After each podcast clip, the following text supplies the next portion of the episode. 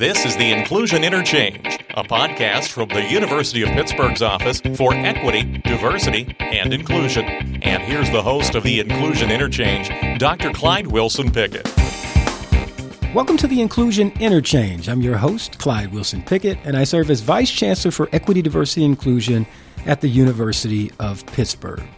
On the Inclusion Interchange, we take the opportunity to talk to individuals from across the university and in our community who are having a positive impact on the fields of equity, diversity, inclusion, and accessibility. The annual Diversity Forum is a signature event at the University of Pittsburgh. This year's event is January 23rd and 24th and is part of MLK Social Justice Week. The theme of this year's conference is Amplifying Our Voices Through Active Listening and constructive dialogue. We'll be exploring what active listening and constructive dialogue look like at a university campus at a time of extreme social media and political polarization. Today, I'm pleased to welcome to our microphones Feminista Jones, who will be our closing speaker this year. She is an award winning writer and the author of the critically acclaimed book, Reclaiming Our Space How Black Feminists Are Changing the World from the Tweets to the Street.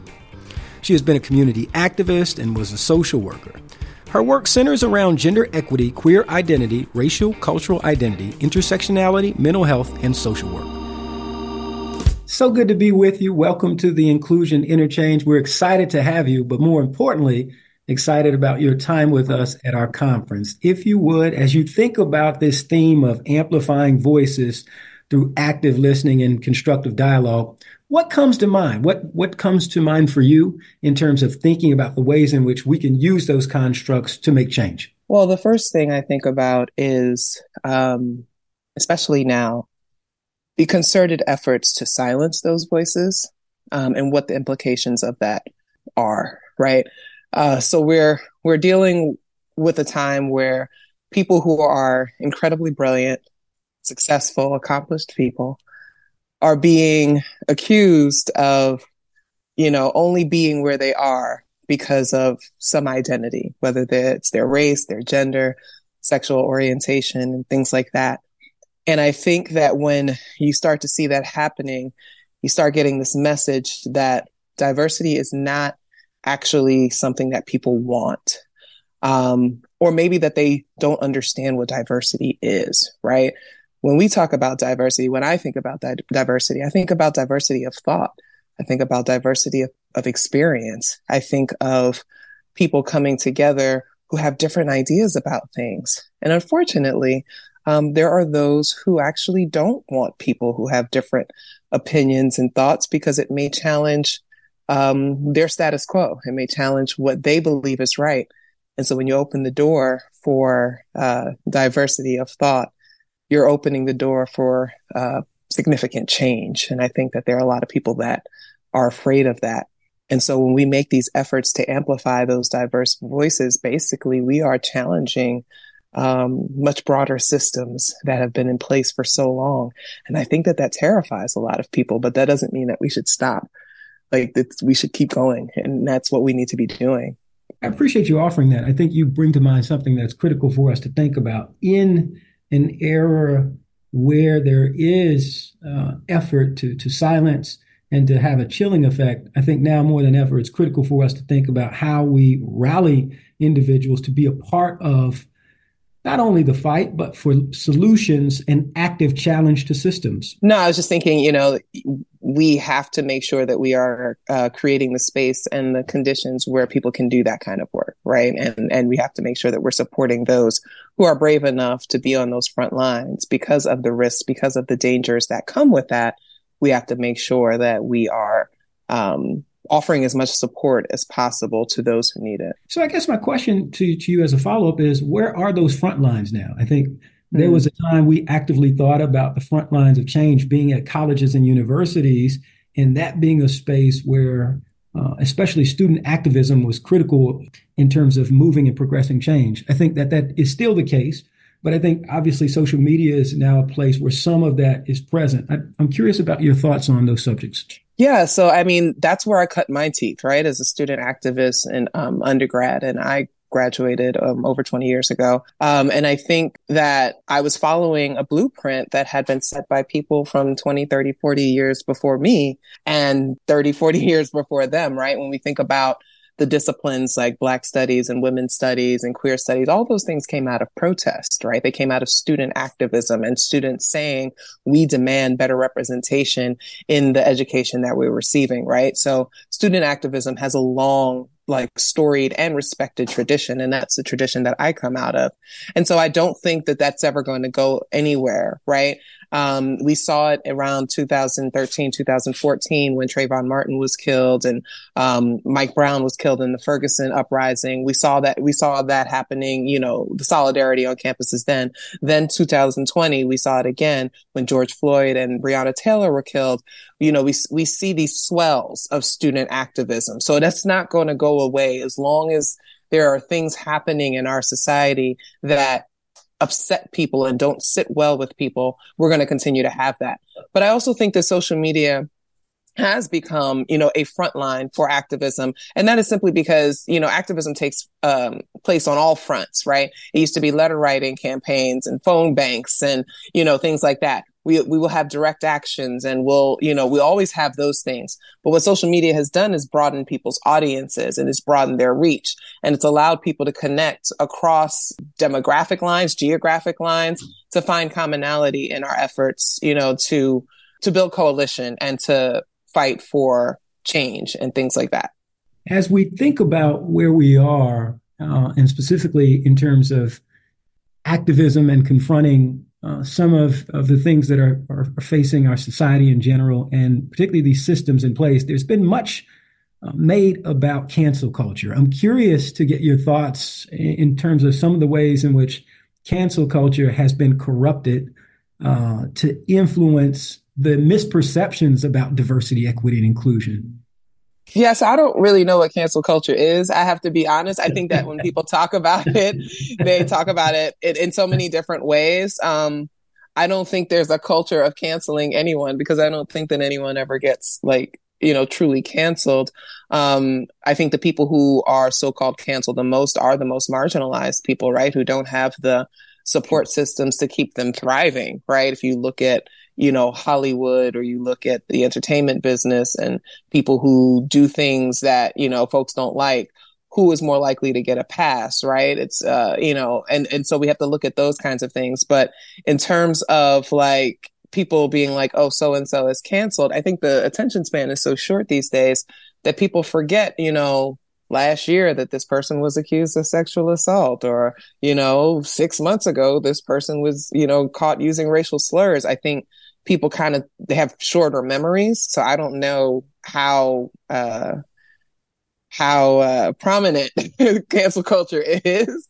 I'm not really sure what it is, but I do know that people make accusations of it, right? Um, we see that a lot in um, some of the more conservative spaces where they swear that they're being canceled, yet they have half a million followers, or they you know, are showing up on every podcast and every news broadcast. And I'm like, well, if you were canceled, nobody would be bringing you into these spaces to talk. So those kinds of threats, oh, I'm being suppressed. I'm like, I actually know what it's like to be suppressed and to be shadow banned and to have people, you know, try to remove me from things, um, from, for speaking my truths. But, you know, I, I think it's something that people have kind of made up in their head a bit, um, because I just, I haven't seen anybody get canceled in a way that actually um, resonates and, and has had a long term, you know, effect. I mean, you know, somebody uh, who go nameless just released another Netflix special. It's like how how how many times are they going to give him twenty million dollars to tell the same you know bigoted jokes? So I don't know if it's real. I appreciate you offering that. I think it's a unique mm-hmm. perspective to think about mm-hmm. in terms of something that is espoused, but what the true impact of that is, and specifically who's being impacted. I, I think you you relay something that is important for us to think about. A number of things that are shared, and the impact uh, most prominently falls on those populations that are uh, typically historically underrepresented, underserved, and far too often are people of color. And we don't talk about that enough. And there is limited discussion on the impact on those communities. I'm interested in your thoughts and some of the ways in which we can illuminate the, the, ways in which different communities have been impacted by that. And as we're thinking about ways to have candid dialogue and discourse, how we can amplify those voices, because those are the voices I think we need to hear from uh, most appropriately. You know, when I think about this, I, I mean, I think about it even now on a particular platform that I'm on where I have really been talking about a lot of these uh, issues lately. And I look at the replies that I get, and they're just so filled with antagonism and vitriol that sometimes I'm just like, why even bother? You know, why even bother saying anything? And that's the exact tactic, right? That's just, that's what they're doing. It's like, let's inundate these people who are, you know, who have these diverse uh, voices and these diverse ideas, who are challenging the status quo let's make these environments so horrible for them, so stressful for them, so unpleasant that they'll just stop talking, right? And then you have the people who will say, well, we need you. We need your voice. And I'm like, all right, well, how are you supporting me though? You know, you're, are you, are you subscribed to my blog? Do you come to my speaking engagements? Do you you know, pay for the classes that I offer? Do you do any of these things to materially support me other than just a kind word? Because those, while that's cool, that doesn't protect me from being doxxed. That doesn't protect me from dealing with racist and sexist slurs every day. That doesn't protect my mental health. Anybody want to cover my therapy? You know, it's not cheap, you know? So if you're not willing to offer that, those kinds of supports, it's it's really difficult to hear people say, "Oh, well, don't go anywhere because we need you. We need you." It's like, all right, well, if you need me, if I'm taking one for the team, if I'm willing to go on the front line and put myself and my family at risk for trying to speak truth to power, then I need you all to rally around and to support me and others that are willing to do that since you are not, right? And that's kind of where I think some people fall into spaces of shame or maybe even embarrassment because they realize that they are not willing to go that far. They are not willing to cross these lines. They're not willing to put themselves out there. And that's part of why when we try to make progress, we don't get as far as we can because we don't have enough people that are willing to risk it all. Yeah. And that kind of puts me in a difficult position. It's like I have to keep a roof over my head. I have to feed my family. I have to do these things. And here I am, you know, still like, I mean, we're talking 25 years of activism that I've been at it. And if I say something like, I'm tired, I'm inundated with people telling me, oh, well, you can't give up. You can't give up. And I'm like, well, well, how long do I keep going? You know, it can be a lonely journey sometimes. And I just I I would love to see more uh, material support, more um, emotional support, you know, more just anything um, for people that are willing to go out there and fight that good fight. Um, and if anybody you know wants to know what can we do, it's like don't leave us out there hanging by ourselves, you know, standing by ourselves. Just kind of show up and be there for us. I think one of the ways we've focused attention on our conference is to think about how we create spaces and opportunities to further develop the next generation of, of leaders, the next generation of individuals who will rally, who will amplify efforts, and will be a part of those conversations. Uh, as you look at that, similar to you, you know, I've always believed that that there is a strong place for activism and leadership development at colleges and universities, as well as places to have difficult conversations and places where we can agree to disagree. That's completely fine. But creating space for that and uh, training the next generation of leaders is a big part of this conversation in the ways in which I think conferences like ours can prepare and create space for for change. Um, I'm curious as you look at that, and something that you bring to mind I think is important for me. Us thinking about how we rally, how we create opportunities for what I would call critical coalition building.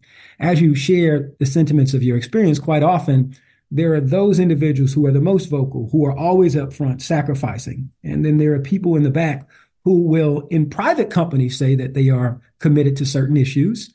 Uh, but when it comes time for public declaration or when it's time to make sacrifices that are tangible, quite often some of those people won't step up. I think critical coalition building, and these are just my thoughts, uh, can help provide cover for those individuals who aren't as comfortable stepping up. I think that takes the form of different organizations. I'm interested in your thought in terms of thoughts, I should say, in terms of what critical coalition building might look like so that we can build the confidence and engender a new kind of activism to get others to come to the forefront? Well, I think one of the issues that we have is sometimes we wait for major events to happen before we are motivated to do things. So something like the way George Floyd was killed or the way that Trayvon Martin was killed, things like that, those kind of really difficult touch points. We wait for those things to happen and then we have a swell of energy, we get a swell of action, and then it kind of all fades, you know, after a while and people kind of go back to what they were doing and it's like we have to realize that that when you talk about these coalitions it's like that's because we need to build things that are sustainable and ongoing and proactive right we spend a lot of time being reactive and and waiting for the next mass shooting or the next you know, um, attack on a trans person. We we wait for those things to happen when really our our work needs to be in preventing those things and making sure we're proactive about you know, being engaged so those things don't happen. And that's where the coalition building comes from. And people have to recognize we all have different strengths. We all have different things that we can do. Not everyone is, you know, um, as charismatic and charming a public speaker, you know. Um, not everybody is the best writer. Not everybody has money. Um, not everybody has a whole lot of time. But I think as individuals, you can think, well, what can I contribute? You know, I may not be someone comfortable speaking in front of a crowd, Maybe my best work is done on a phone. So maybe I'm comfortable calling my local official to talk to them about and remind them that they work for us and that they should be advocating. Or maybe I am a really good writer and I want to cover an event that's happened and I want to be able to tell someone's story. You know, a mother lost her son. Let's not forget that. Maybe I can interview her and, and get her story out. Or maybe I'm not able to do any of that, but I actually have money and maybe I can donate my money to these mutual aid funds or these bail funds or whatever, you know, is out there. I can actually give my money. And I think that it takes all of those kinds of actions, um, coming together to work towards, you know, sustainable and long-term permanent change. But if we keep functioning as people who only come together when we're reacting to some major event, we're always going to like trip over ourselves or we're, we're always going to face that loss of energy.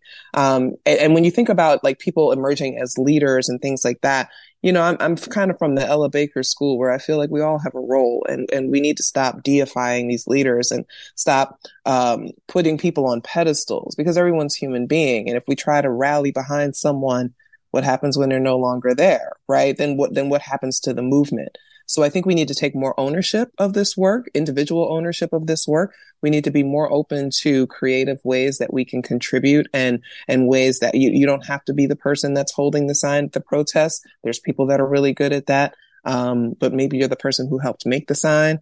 Uh, maybe you're the person who shared about the event on social media. You know, we have to think about that. And I think that's where the coalition building happens because people feel like they're a part of something. And uh, when you feel like you're a part of something and you start seeing that change, you start feeling empowered. All right. You're listening to the Inclusion Interchange. I'm your host, Clyde Wilson Pickett. We're talking with Feminista Jones, who will be our closing speaker at Pitt's 2024 Diversity Forum, which is set to be January 23rd and 24th. And you can find out more about the conference at diversity.pitt.edu. We'll be back in just a moment. If you have a question or comment, we hope you'll write to us. Our email address is diversity at pitt.edu. We're back for a few more minutes with Feminista Jones, who will be speaking at this year's 2024 Diversity Forum here at the University of Pittsburgh. One of the things I'm most excited to talk with you about is the place in which feminist theory can be elevated in terms of having a, a place and a presence in conferences like ours as well as a broader platform in general. I, am someone who was raised by a self-proclaimed feminist. So of course I was excited to have the opportunity to talk to you. So I'm interested in your thoughts there. Quite often, um, I think we don't elevate feminist theory to the same level that we should. Um, in different places. So, uh, would welcome your thoughts there, well, especially as you we know, think one about of the first things I ask people some of the ways when they start talking about voices. things like that is to name three feminist theories. Right? That's not a part of conversation. you know, like you might get someone who knows what intersectionality is, right? Because that's you know been popular in our discourse. But it's like, all right, what what feminist theories do you know? And so I think that that kind of gets us locked in these academic spaces where we know the average person does not have access to, right? Sure, um, sure. You know, so all right, so we have to we have to do something different, right? We have to go from theory to practice, right? We have to kind of those of us that can access feminist theory and can distill it, you know, a bit. We have to kind of bring that um, to the. You have to meet people where where they are, right? And so I I think about um, amplifying feminist work and feminist actions. Um, I think that we have so much knowledge that has come out of some really brilliant, brilliant, brilliant scholars and theorists over time. But I think sometimes it gets lost in the memification of um, social justice. And, you know, I, I, had somebody say, okay, boomer, you know, one time when I was talking about this and I'm like, wait, I, I'm still Gen X. Like, what are you talking about? But it was, you know, the point that I was making was that like, yes, we want to, you know, we want to fight for liberation. We have liberation mind. We talk about decolonization and all these things like that. And I'm like, these really big words. Do you know what any of this actually means? And, you know, so I, I did a test and I was asking my followers, you know, can you name three feminist theories? And people couldn't. Um, I asked them, can you name one theory by Bell Hooks, for example? And people couldn't, you know? Um, and I'm like, but you love Bell Hooks and you talk about Bell Hooks all the time. But what were her actual theories? What was she theorizing about? What was she imagining for us? What did the future, like a feminist future, look like? Right. And so I encourage people to kind of dig into the work and actually like do the reading. And that, my friend, is where we struggle. Right we are struggling because we have a crisis of illiteracy in this country, right? We know this, right? We know that um, people are coming into higher education not reading at the grade levels that they need to be able to. And so there's an intimidation factor. If I say, here, go read, um, you know, this Angela Davis book or go read this book by Patricia Hill Collins or read this essay by Anna Julia Cooper, that's nice, but we're dealing with folks who are looking at this like, this is heavy. This has, this has a lot of words that I don't know. I don't exactly understand what this is saying. Can you make it easier for me?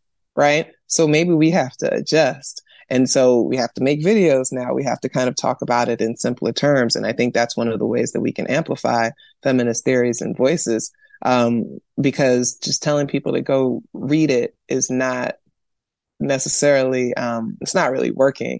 Um, I wrote my last book in the, in the voice and the tone and using the words that I did for a reason. I wanted to make it as accessible as possible. I wanted people who had never been to college to be able to read it. I want people that barely finished high school to be able to read it and to get some understanding. And I think in some ways we have to do better with that. We have to stop preaching to the academic choir and remember that there are people in these streets that need this knowledge. They need this liberation. So it's kind of on us to make sure that we're translating it well. I hope that answered your question. yeah, absolutely. I appreciate it. I think you highlighted a couple of things that make me think. One, just in terms of the purpose of our conference is to to bring and elevate voices and more importantly to be accessible to all. And so we're an open conference. And so the opportunity to to bring the message from an academic institution to the people is part of the conversation. But as you think about true social justice uh, that's the the message that we're trying to to advance in general obviously confronting patriarchy is a part of the conversation and one of the core tenets of the theory to move forward. But understanding that impression and oppression in all forms are, are, is something that we have to actively confront and to think about the ways in which we bring knowledge to the people is a part of the conversation. I could pontificate on that all day, but I know I'm that sure. time. Um, I'm sure. No, but yeah. I think that you make a really like that's that's really the crux of it, right? So you know, the fact that the university opens it to the public, right? There's a lot of places that don't do that.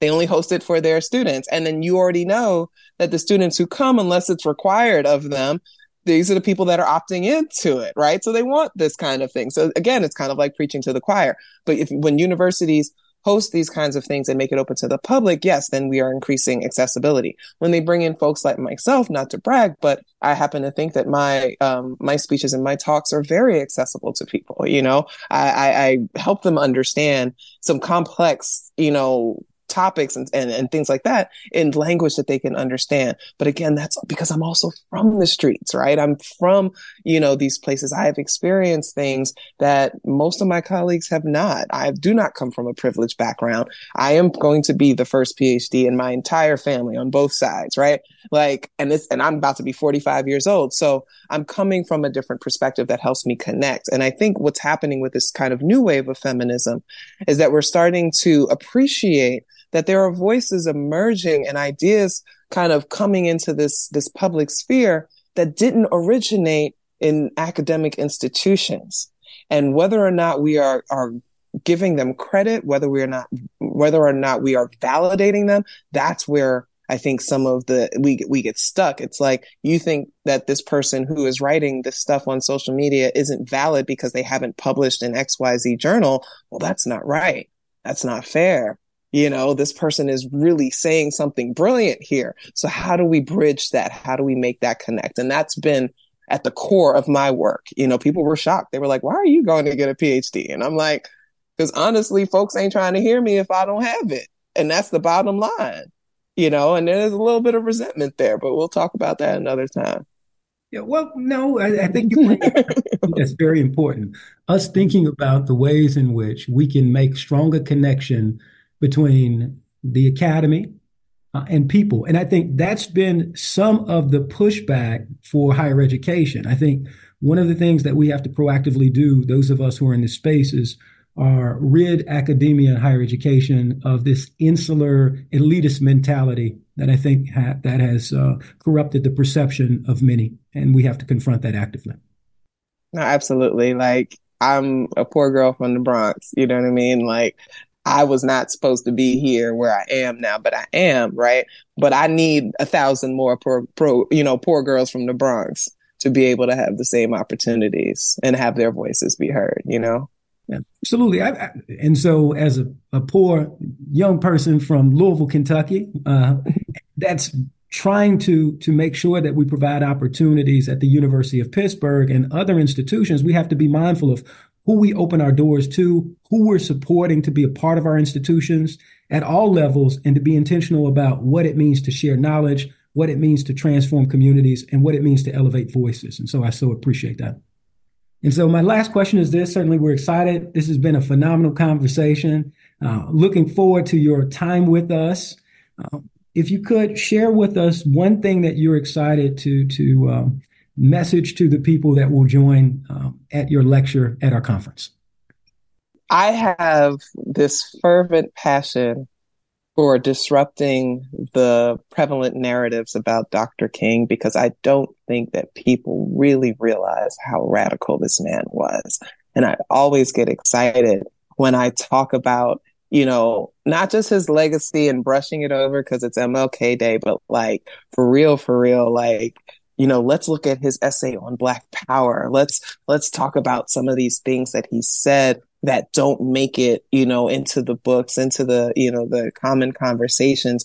And I, I love when I get to talk with people and bring some of his ideas into the 21st century and say, listen, this is still relevant. This is still empowering. It's still inspirational. Here's how this can apply with you. Here's what you can get from that. And I find that um, that my passion for you know talking about Dr. King and talking about activism um, tends to inspire the audiences, and that's what I really uh, look forward to. And I, and I hope that people come with open minds and you know and ready to learn and ready to engage. I'm you know I'm very culturally African. I'm very uh, call and response. So I hope that people mm. are eager to engage and interact in those ways. And I, am really looking forward to that. Well, thank you so much for your time. Of course, we're excited to, to be with you and look forward to uh, our opportunity and most importantly, the chance that the community has uh, to share with you. So thank you for having me. I'd like to thank my guest, Feminista Jones, who will be speaking at this year's Diversity Forum. As we shared, the event will be held January 23rd and 24th and is a part of MLK Social Justice Week here at the University of Pittsburgh. The theme for this year's event is amplifying our voices through active listening and constructive dialogue, and you can find out more by going to our website, diversity.pitt.edu. We will see you soon. Take care.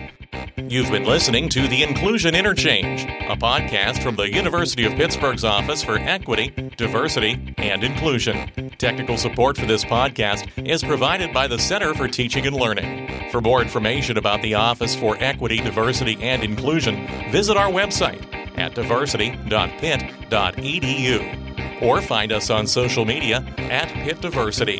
The Inclusion Interchange is produced by Jay Toger for OEDI.